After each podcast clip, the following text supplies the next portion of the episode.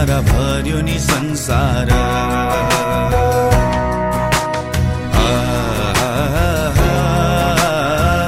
खुसीले सारा भर्यो नि संसार।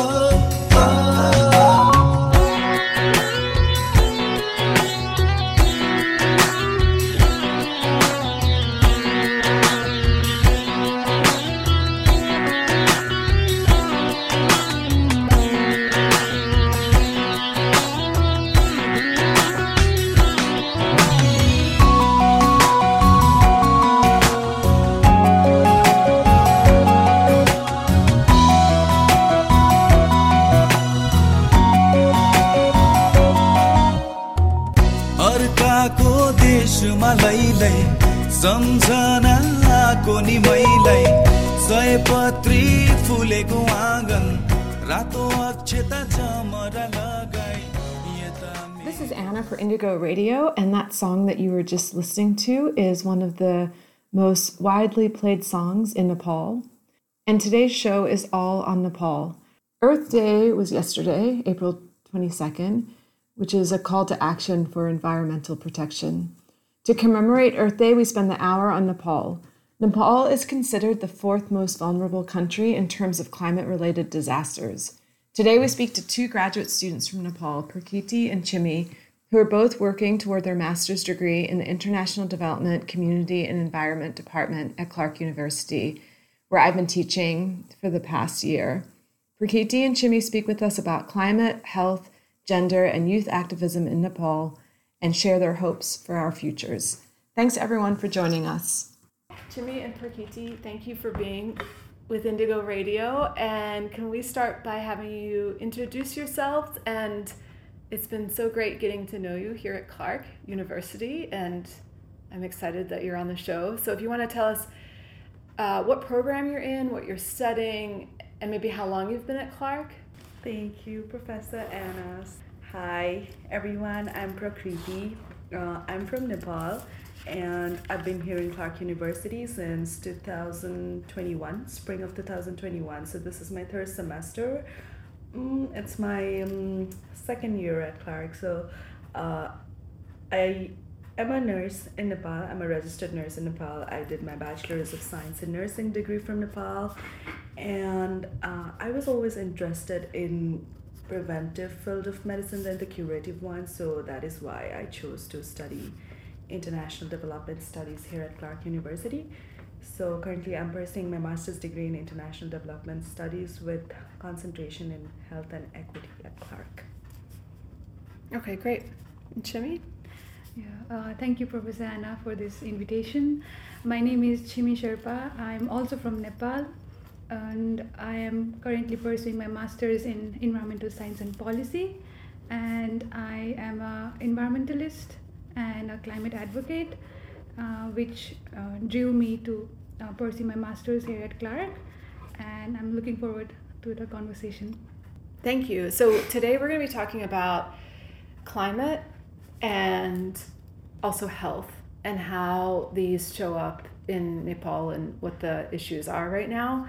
First, though, for our listeners, if you could situate Nepal for us, I think that many people think of Mount Everest. Mm-hmm. That might be their first thought.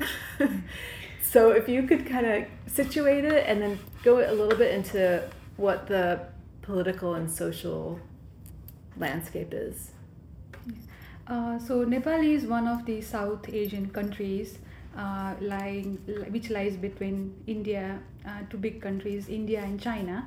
Uh, it is a landlocked country, so there are no any sea or ocean.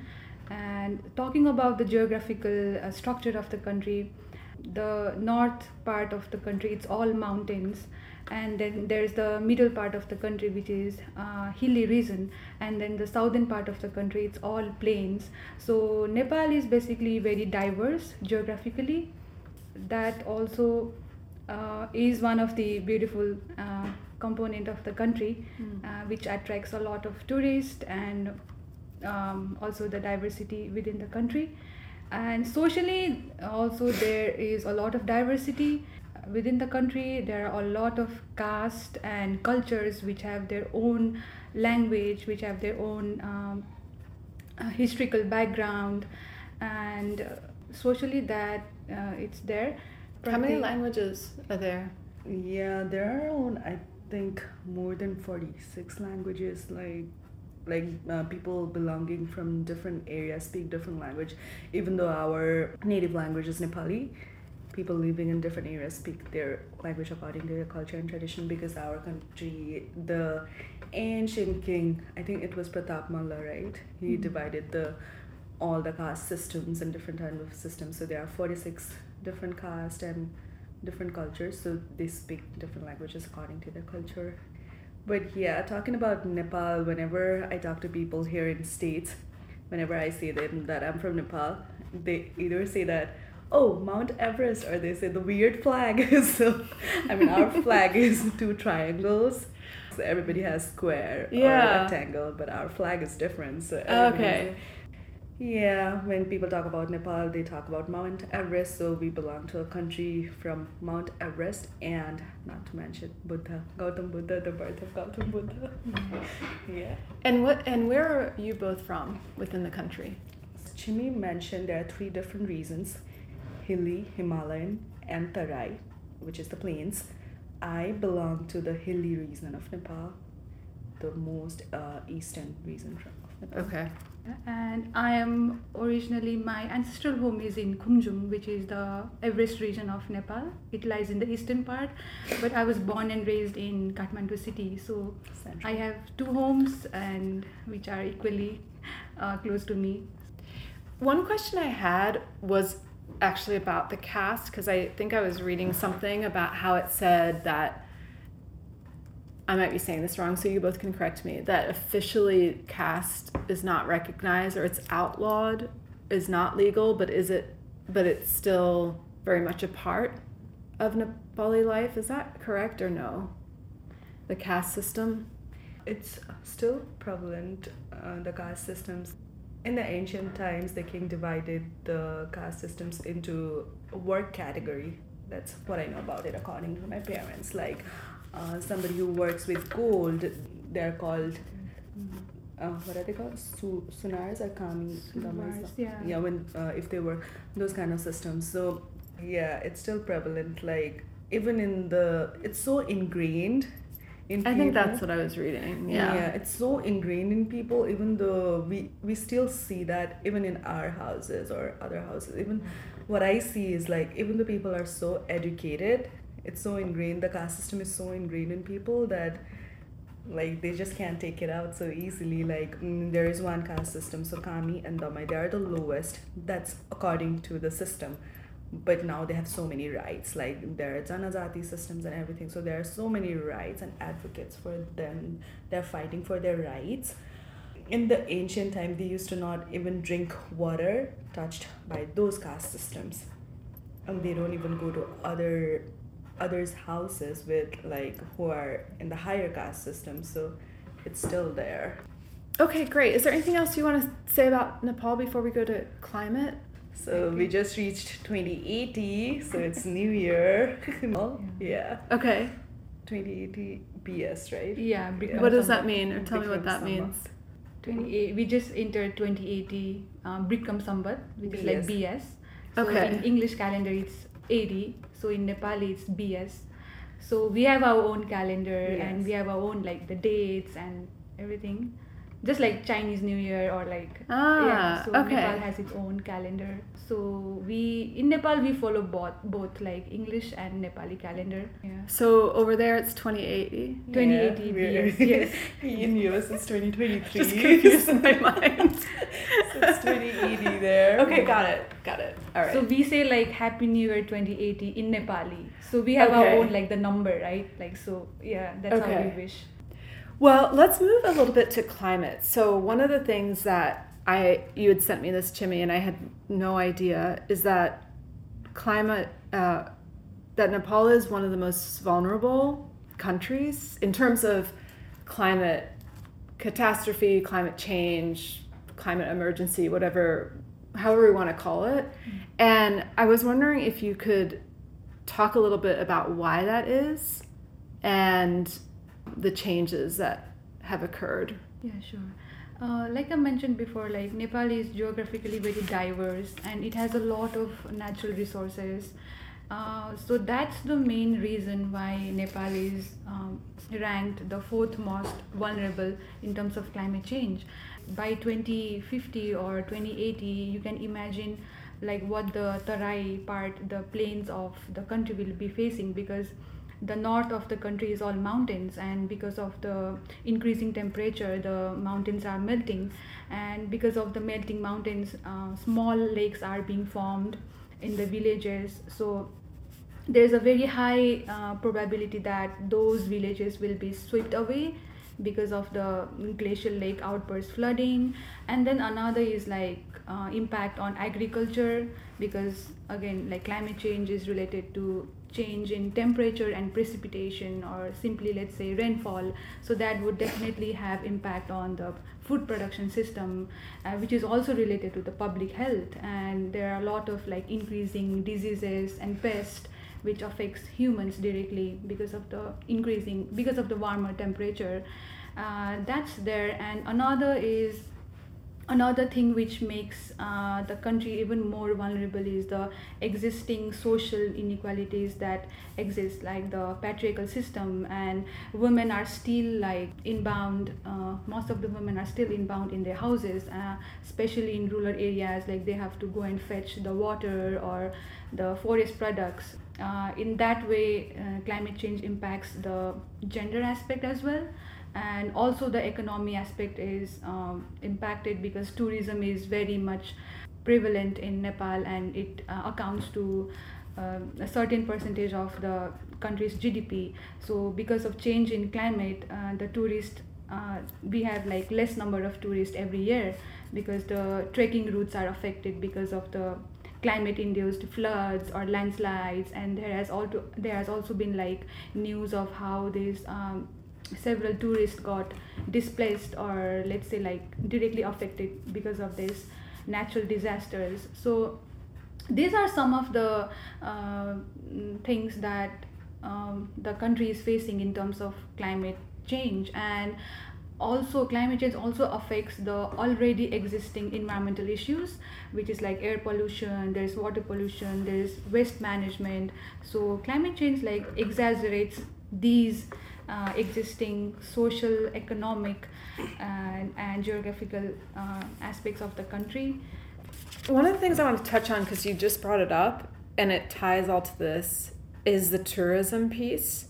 And I know you had brought that up, Prakriti, when we watched that film, Life and Debt, which is about Jamaica, and a, a piece of that movie mm-hmm. is about the effects of tourism. And so I'm thinking about what you just said to me of could you talk a little bit about the tourism and also, or just to expand on that? Because I'm also thinking about how tourism, there's this contradiction of we need it for the economy, right?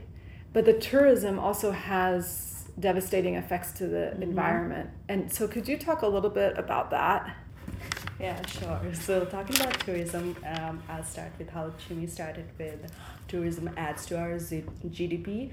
2020 uh, was very devastating year to us because 2020 was the tourism year in Nepal, and because of COVID, we had no tourists. so uh, the whole country was ready for the tourism year. There were statues, like remember the statues of the what is Yeti. that Yeti? Yeah. Yeah, everywhere around the country, every places, but there were no tourists.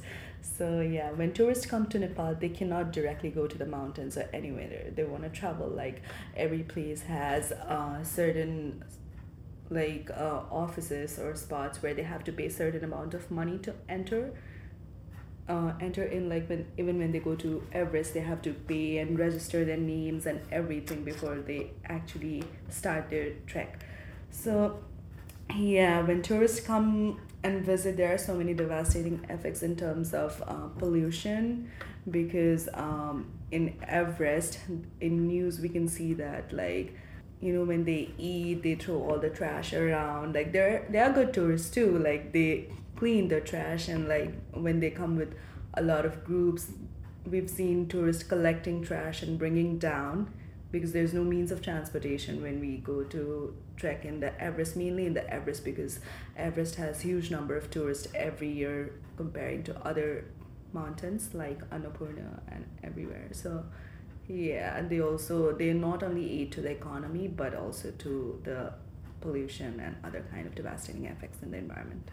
Yeah, I, I think it's a question that we are going to have to continue to grapple with around tourism and the environment and because we want to see these beautiful places Mm-hmm. and we learn so much from each other in travel right but also even the the air travel of getting to places Yeah. it is another thing and i just think it's going to be something that we're going to have to continue to talk about and figure out and then how people also should act when they go and respect the place and so i, I just think that's an important piece Yeah, reminds me of this thing in the morning. I read this post in the morning where it was said that Kathmandu city, which is the capital city of Nepal, is declared as one of the most polluted city in the world. So last year I remember reading this about Delhi in India, but today is Kathmandu. So yeah, I mean climate change is yeah taking over everything.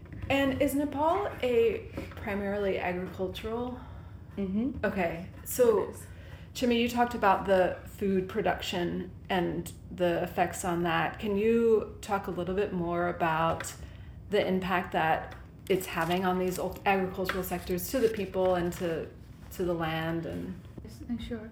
Talking about like impacts of climate change on agriculture, uh, so if there are if there is a pattern of like very huge rainfall in the monsoon season, which is not normal, so the uh, let's say the rice crops are. Uh, affected because of that and that's why the cash crops the economy is affected in that way because the farmers then um, if that is the case then the farmers cannot they are unable to sell the crops and the food chain like everything is affected like the customers also do not have sufficient um, food to buy even if they are able to buy.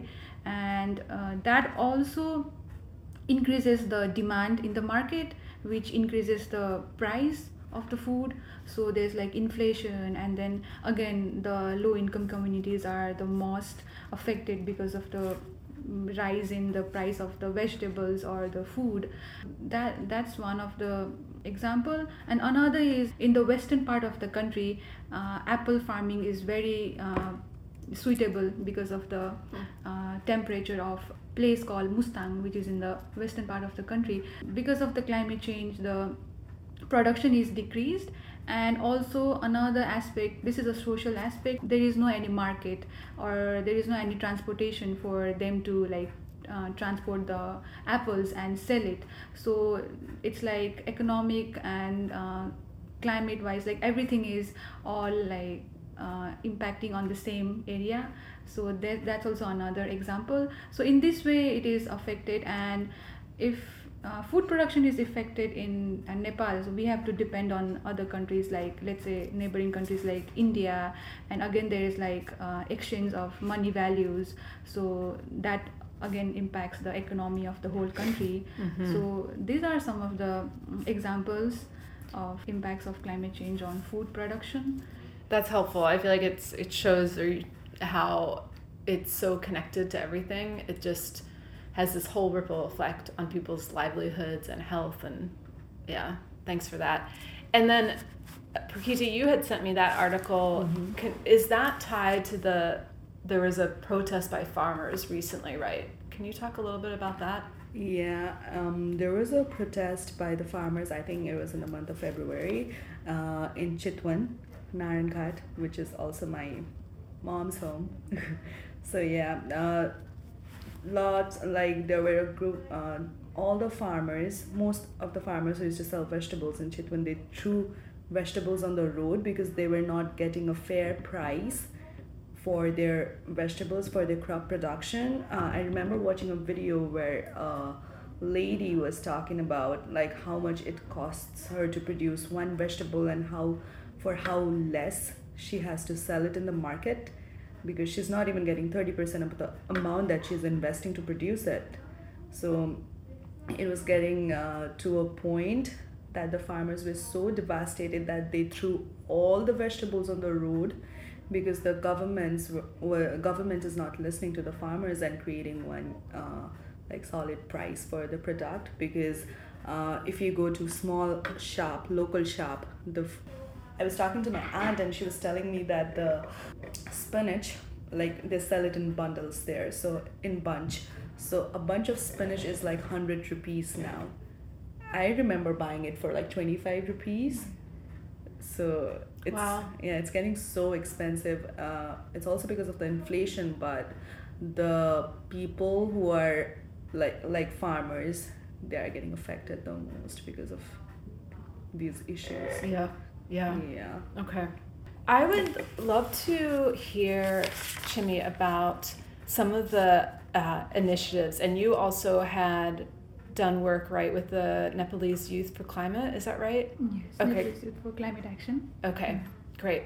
Can you talk a little bit about that and, and some of the actions and different things that people and organizations are doing around this? So, in the looking at the history, like the past 10 years, there has definitely been increase in the number of non-profits and especially civil society organizations who are working in uh, the field of public health and environmental issues and climate change.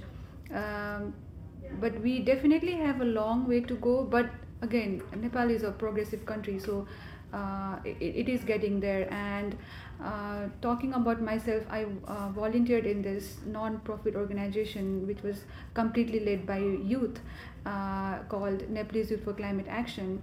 And this is also one of the initiative which was st- uh, established uh, back in early 20s uh, by a group of youth who are who were and who are passionate about environmental issues. So this was completely led by youth, and we used to work with other civil society organizations like we worked with save the children because children are also very vulnerable to climate change or let's say they are also a stakeholder like they have a say in this matter because it is their future and um, uh, it is about their future and they also have to like participate or let's say they have a right to say something and do something about it. So we collaborated with save the children and british council because uh, we alone were not like enough to do something about it because environmental issues is also related to social cause.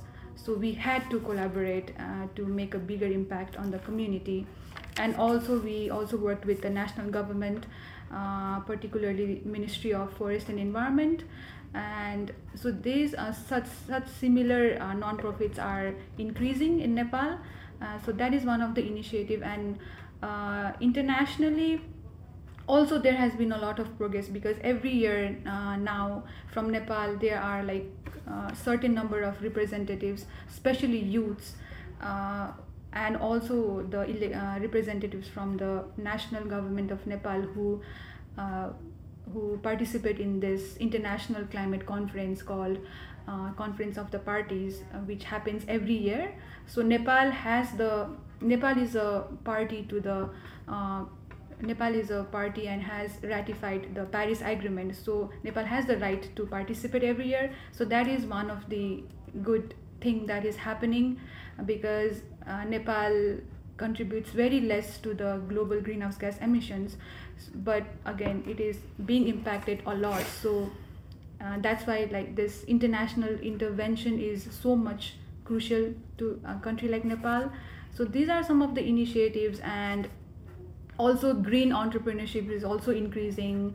And since nepal is a developing country we have to look at both the environmental conservation uh, part but also we have to look at the development part because there are so many youths who are unemployed and uh, unemployment is also one of the major like existing issues. So uh, taking side by side both uh, environmental conservation and development is uh, important for developing country like Nepal. So green entrepreneurship is also increasing. Uh, that's also one like uh, good thing that I personally feel uh, proud and when I see uh, people coming up with this business ideas which generates money but at the same time it also has very less carbon footprint uh, th- that is also a good initiative and others is there are a lot of research going on in the field of climate change as well. Uh, but again uh, overall uh, we still have a long way to go and uh, just step by step like we are like fixing the puzzles and finding the missing pieces. Okay, what's an example of a green kind of business? um, green business would def uh, one could be like thrifting clothes or like second hand business which is um, being popular in nepal but not as popular as it is in the us so that is one uh, one of the green entrepreneurship that people can take up. Um, yeah that is one example. Another could be like bamboo straws instead of plastic and paper straws and which is uh, which might be difficult for a country like nepal to like invest or like let's say uh, start but again bamboo straws have very less carbon footprint than plastics. And another is like plastics are so much common like single use plastics are so much common in nepal uh, just like most of the other countries. So maybe something that could replace these plastics. So those kind of business can be considered uh, green entrepreneurship Okay. I just wanted to add to her. Yeah, yeah, go for like, it. Um, I'm from, I'm from the eastern part of Nepal, as I mentioned. So I'm from Ilam, which is also known as the Queen of Hills in Nepal. It's very famous for tea. So, the place where I am from, plastic is banned there, and it's it's very green. We have a lot of tea gardens and everything. And I also wanted to add to the thing like um, when you talked about thrifting and there is also a social stigma behind thrifting in people of Nepal because not among the youths, but like people believe in Nepal that if you wear somebody else's clothes, you you are welcoming bad luck. Mm. So they don't usually thrift a Mhm. lot of them. So behind everything they have like different reasons. Yeah. Yeah. Another question I had when what when you were talking about the youth activism, and that that has been something on an international scale, a lot of highlighting youth movements around climate change. Mm-hmm. I was wondering what your thoughts are around intergenerational struggle and activism. And what I mean by that is that I was in a I was listening to a talk that was being given the other day and this one of the things that came up seemed like this sort of dichotomy between younger people saying well i feel like the older generation feels like we just have to solve it and that it's really not their issue. But i know at least in the us that there have been climate activists mm-hmm. in different generations. Like there's this whole series called Burn Wild, which is about act- climate activists in the U.S. in the 1990s. And I, when I was listening to this conversation, I was thinking to myself, we're not going to get anywhere with like the sort of infighting of like youth should be doing more, like youth these days, or then youth, well, older people didn't do anything. So I was just kind of curious your thoughts on that, and then like how do you see that playing out in the climate movement? Yeah, I think the first thing that we should like keep in mind and consider is like the old people right now, like the people who are like let's say like 50s or 60s or 70s right now in 2030 2023 right now like in this in this time they are uh, most probably gonna die of old age. But the people who are like 16 years old today or let's say 17 18 early 20s they are definitely going to be impacted because of climate change. There is a very high probability that they, their mortality will be associated with uh, climate induced disasters or let's say any physical or even mental health because climate change also has a lot of mental health uh, impacts. So the i think this this fact is so much like you know we should let's say this like uh, print it in a very like big poster and then just remind ourselves every day that the future is dark, especially for people who are teenagers in today's day.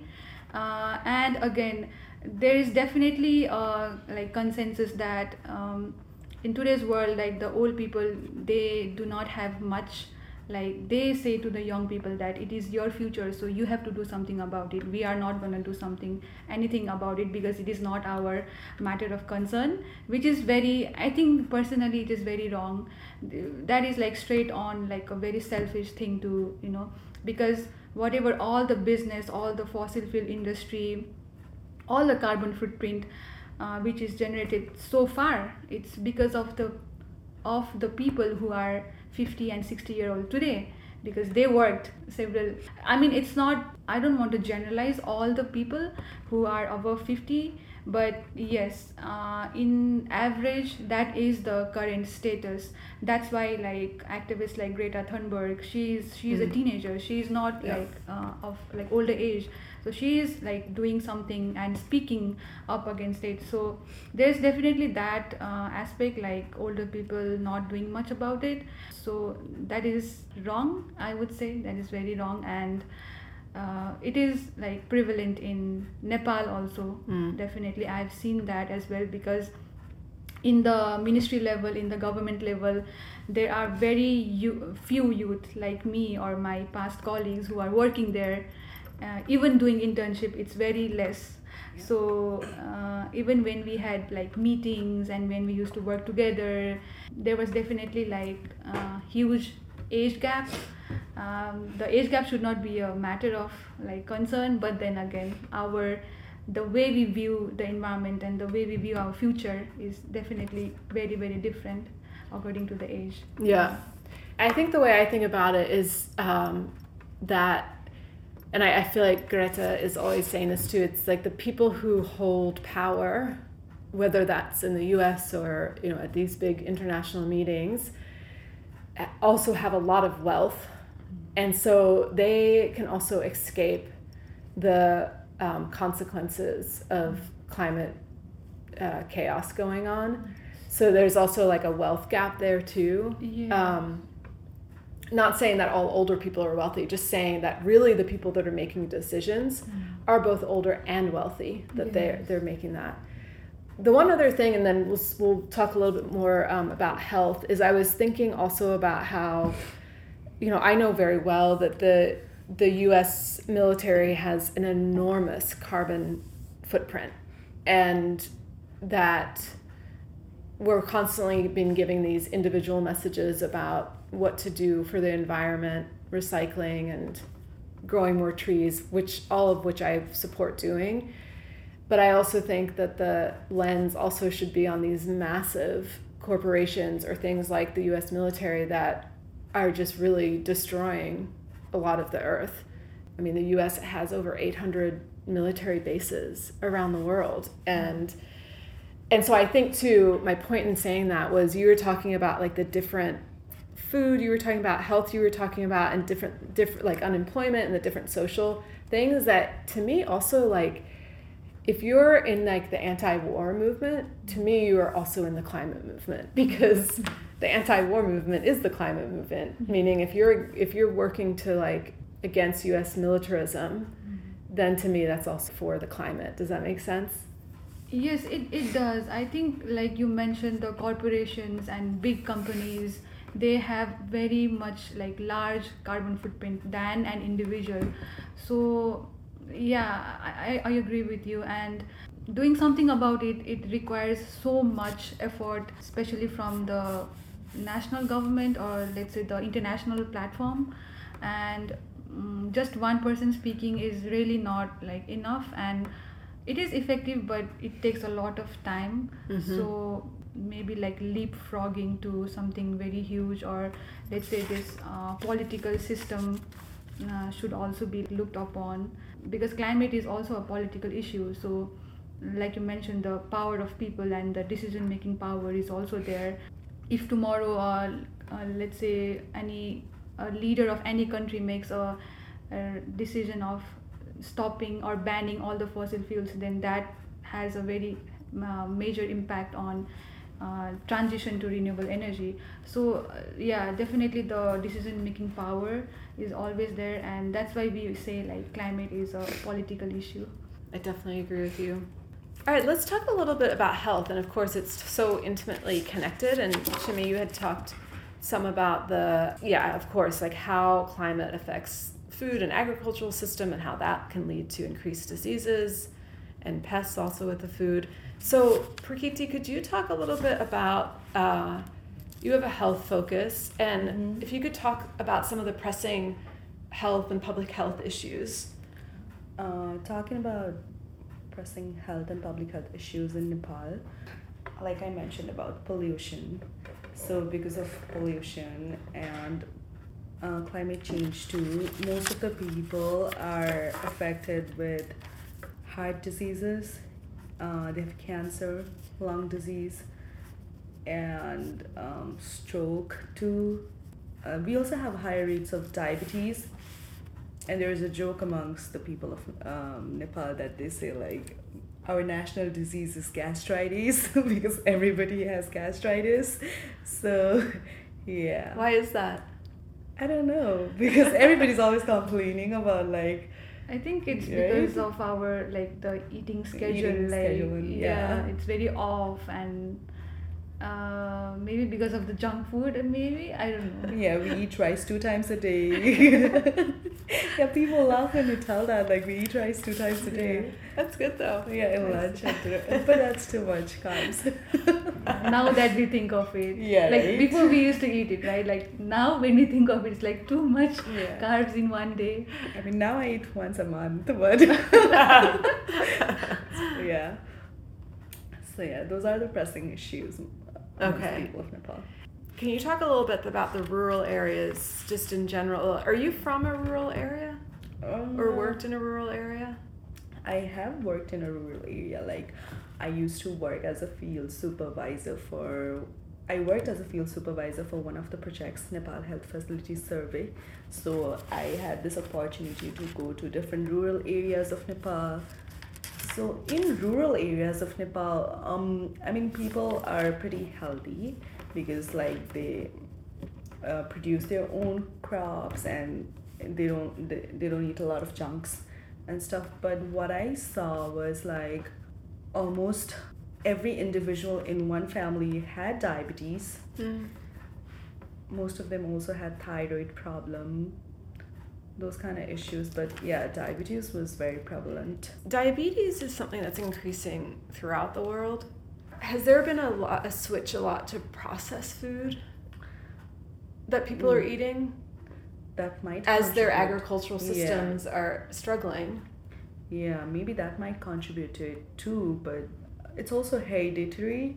Yeah, maybe because of the processed food too, like now. And people are not so active, they're not health conscious. What I'd like to say is like most of the people are not health conscious in Nepal. They don't go to visit to hospitals because we don't have so much, we don't have health benefits like here in the US people don't go to hospitals often to check up early. Here, if you get a headache, you go to the hospital, and if you have problems, it's diagnosed early. But in Nepal, always, in most of the cases, there's late diagnosis because people are not um, cautious about their health and they don't usually visit the hospitals early unless it gets to the worst point. Is the health system there a public health system or no? we have had- public health systems but it's the condition is not good Okay. i mean recently there was a protest by one of the youth organization there's a very growing youth organization in nepal it's called um, hami nepal Sudan Gurung right? So they are fighting for the pressing issues in nepal right now for different issues so recently they fought for i think for a couple of months four to five months i might be wrong but they were very much in the spotlight. They fought for this there's one of this public health institute uh, public hospital bp bp koirala Ghopa camp they call it Ghopa camp. It's in dharan and it is one of the considered as one of the best. So because of the um, lack of good health services and corruption and everything they did a huge protest for very long time in Dharan itself, and in Nepal there's a place called Maiti Ghar. It's in the middle. Uh, in it's in the capital city. So when people protest about anything, they go there. Maiti Ghar Mandala. You, you know about that, Yeah. right? They go there to protest if they're protesting about anything. So mm. that is the main place where people actually go to protest, thinking that their voices will be heard. So yeah, um, there are public health systems, but they're corrupt. Most Okay. of them. Okay. Yeah. And we, so you're in this health rights class of mine, and mm-hmm. we've been talking about a lot of different issues from privatization and how that affects health to mm-hmm. women's rights to looking at understanding the social and political understanding of disease. I feel like to me you did a really great kind of explanation of I feel like the social and political understanding of climate change in Nepal. Are there any thoughts you have about the connections to our class and how you think about what's going on in Nepal with health Um, or what needs to be happening? I mean, I think what needs to be happening is like there should be more awareness amongst the people about thorough checkups and how it's beneficial. And there should also be more public health institutions in Nepal in rural areas, definitely, because uh, most of the re- rural areas in Nepal they don't have access to they don't have access to transportation. I mean, I I remember going to one of the places where there was no electricity. So we we as a group we slept in a cow shed. So we had to manage our own shelter and everything. So there are many places in Nepal where they don't have transportation and electricity and those kind of areas they need more like health services there are like PHCs, primary healthcare centers, community healthcare centers. So what my job was um, when I worked for the Nepal Health Facility Survey, we used to go to these kind of health facilities and we had a set of questionnaires. We used to take interview. We asked for if they are following the rules according to the protocols, and those health centers only had health assistants assistants. So I think those kind of health centers they also need a doctor and a nurse because you never know what what happens and if they're not capable to take care of the patient you you cannot risk the life of mm-hmm. somebody it, just because they live in the rural area Yeah. So their life equally has a value. So i think those kind of rural areas needs to be more focused. It all leads to corruption and politics because if you need a better health facility in a rural area there uh, in nepal corruption plays i think corruption plays a huge role because i belong to a police family and people it's so funny people used to call my uncle just to clear the traffic jam so one phone call it's the solution to a problem is just one phone call away Huh. it still happens Yeah. yeah it's it's funny so yeah i mean if somebody from that village or rural area is in the higher post of politics they can actually Yeah, do like- something but yeah. if not Yeah. yeah It's interesting because I'd say it's similar to here, but it just looks different for Mhm. sure. Yeah.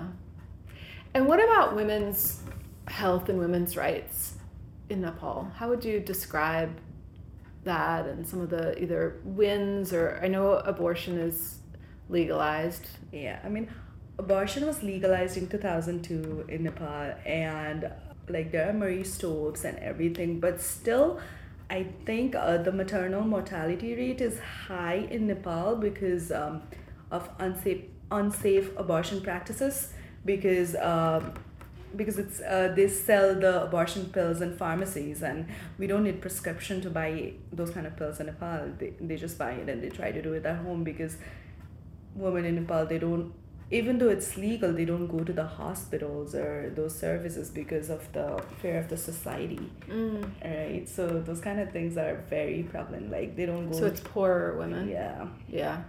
And it's similar here, just maybe looks different.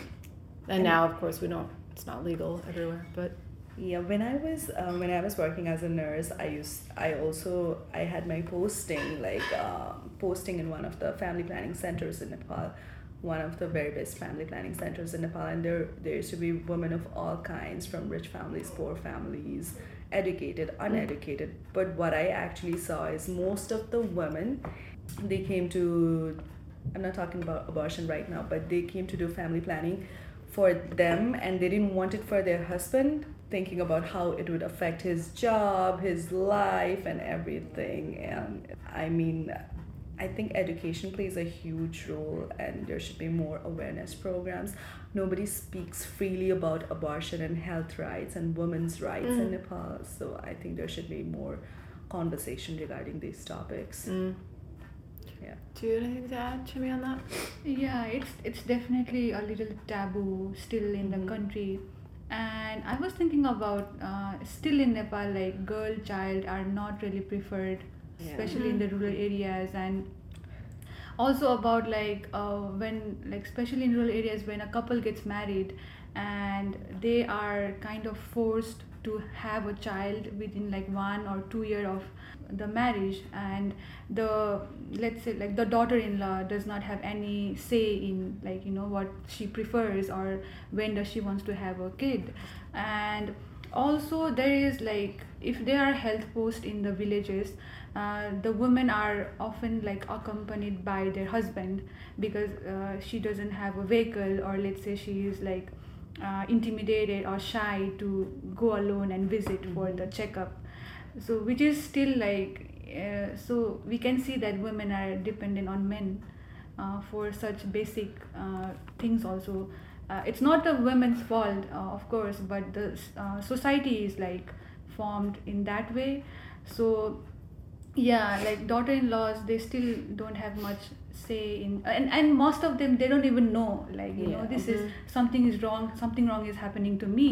They don't know about it. So it's yeah it's a very sad situation and but it's not like it's completely opposite in the cities. Like in In cities it's more yeah. like liberal and girls are more like outgoing and uh, because they know about it because there's like media they hear Mhm. about it they learn in school Mhm. so that's that was something i uh, i was I, I wanted to say Okay, great. Thank you. Is there, I had seen there was a protest, now I can't remember what it was. It was maybe 2020. It was pretty recent, and it was around this restriction that women under 40 had to get permission to travel. Is that right? Yes that was like one time that rule came out Uh huh. i'm not sure if it is still prevalent but that was that made a very huge news all over the Yeah, I country saw and that. that was very like absurd and like getting a permission from like yeah that was a bit like being a woman myself that was like oh this is like news to us but i think now i'm not sure if that is still It's even in place. yeah So you're both quote unquote international students, Mhm. as you're all lumped, you know.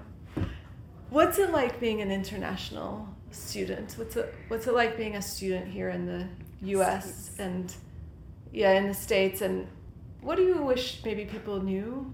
Is another thing combined with that question. the first month few months was very overwhelming because you don't know the culture you don't know the system uh, even though you know english you are you just don't i just i my experience i didn't speak too much because of the fear of being judged. I know nobody would do that but uh yeah i wish people like I mean, I was scared to walk alone in the roads because uh, in the first month when I came here, I was walking around Park Avenue and I remember a man spoke to me in Spanish, thinking I'm Hispanic. and I didn't reply back and he got so mad at me, like me and he shouted at me and yeah, that scared me so much. I still think about it. Yeah Yeah. even even on Lyft or Uber, there are people who like you know try to. I mean, they try to know you. They try to ask you personal questions. Like I remember talking about gender insensitivity in one of my other classes, and I got, got there. But yeah, I wish people knew more about being international student is difficult we are trying to learn we left our whole family our place everything and came here to make a better future for us so we're struggling and i wish people would understand that Yeah. yeah Thank you. Yeah, uh, for me it's something similar like what Prakriti said. The first few months was quite difficult for me personally and this is the first time i was away from home and like spring 2022 the winter of 2022 it was the weather was not really i was so new to the snow and the harsh weather so i was not getting along with that and besides that it was it was difficult and it still is difficult like living like thousands of miles away from uh, family and being an international stu- i have always dreamed of studying in the us and being an international student. So i am definitely living my dream right now but again it comes with responsibilities and challenges and looking back at it like i am proud of myself and so much like we have so much in ourselves that we can overcome. Coming to a new place um, is definitely exciting and nervous at the same time. But uh, when i look back at my place my home and my country i have like realized i'm so grateful for like Yeah. wherever i come from. No matter what the political the social economic like whatever is happening back home uh, we are definitely like proud of where we come from and so much like we miss the little things uh, which we don't get here like family time or let's say just like small small moments. And we still have a long way to go. Uh, Right. but we are i am enjoying it like no matter how difficult it is to, it becomes a uh, it comes to a point where no matter how difficult it is you start enjoying it you know i don't know it happens like even Yeah. now yeah it's it's strange like challenges come up but uh, you start realizing how like how you can overcome it and uh, go along with it so that's that about international there's a lot of things Yeah. being a national Yeah. student but yeah I bet. in short it's going good and at the end of the day we are content with ourselves so i think that's what matters Yeah. yeah I would love to know, just because we're talking about these heavy subjects, right? Both health and climate, and there's a lot of despair to go around. Too much, I think. And although I understand it for sure, and there's a lot of suffering Mm-hmm. in this world. Yeah, I, like when I when you were describing Nepal in the beginning, yeah, I was trying to imagine, Imagine it, it. and I'm just, of course, know even though I've never been there that it's a must be a tremendously beautiful, beautiful Yeah. place. So it was sad when you were talking about the climate, and I was just kind of like thinking about like the glacier melting and just like that, you know, ripple effect and that connects to poor health and people's just like very well-being of their lives. So I'm, I'm curious if you could tell me what gives you hope both for your own country and for your for your own lives for for younger people. As I mentioned about Hami Nepal, the youth organization, that is the most on spotlight. But there are many other organizations, youth organizations, that are uh, rising up, and there are so many youths who are fighting for it, for the health rights, for the climate, and most of, uh, as we talked about the eco-friendly stuff, the green, mm, what was it? entrepreneurship uh, the green entrepreneurship there are so many youth who are into this market they are producing eco-friendly stuff the bamboo stuff that she mentioned about there are mostly teenagers who are doing this and the youths who are working on it they give me hope right now because they're really conscious about it and they're like promoting it in a better way. Uh, last time i remember looking to one of the videos from so we have this uh, pigeon thing in Nepal, Miss Nepal, right? So you you saw the video from Shrinkhala when she was talking about menstruation with her mom. So menstruation is also considered as taboo in Nepal. Like in one uh, in the rural areas of Nepal, when girl menstruate, they're sent to the cow shed. They're not allowed to stay home because they are considered unpure. So when they are when it's uh, when it's done like that, most of the girls die because most of the girls die because sometimes they're being eaten by the wild animals or sometimes they're raped. Those kind of issues come up.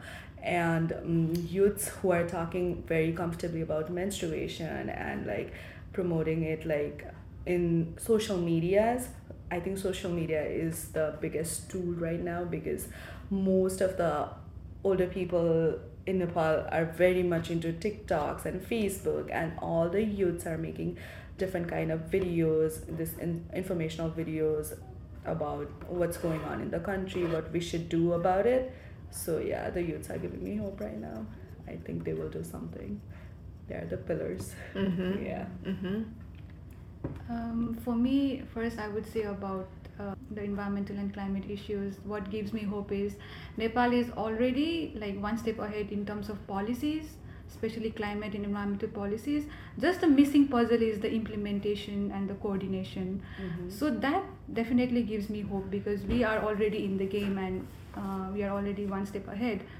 Uh, personally, what gives me hope is uh, I belong to the mountains. Uh, that's my ancestral home, and people there they are very resilient, and um, they have this power to like um, step back step and then like uh, overcome whatever they are facing in their life.